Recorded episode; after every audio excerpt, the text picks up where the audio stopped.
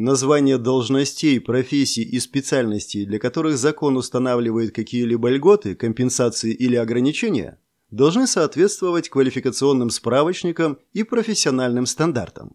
Какой документ взять за основу, работодатель решает сам. Следовательно, если главврач взял за основу квалификационный справочник, то приводить должности работников в соответствии с наименованиями по профстандарту не нужно.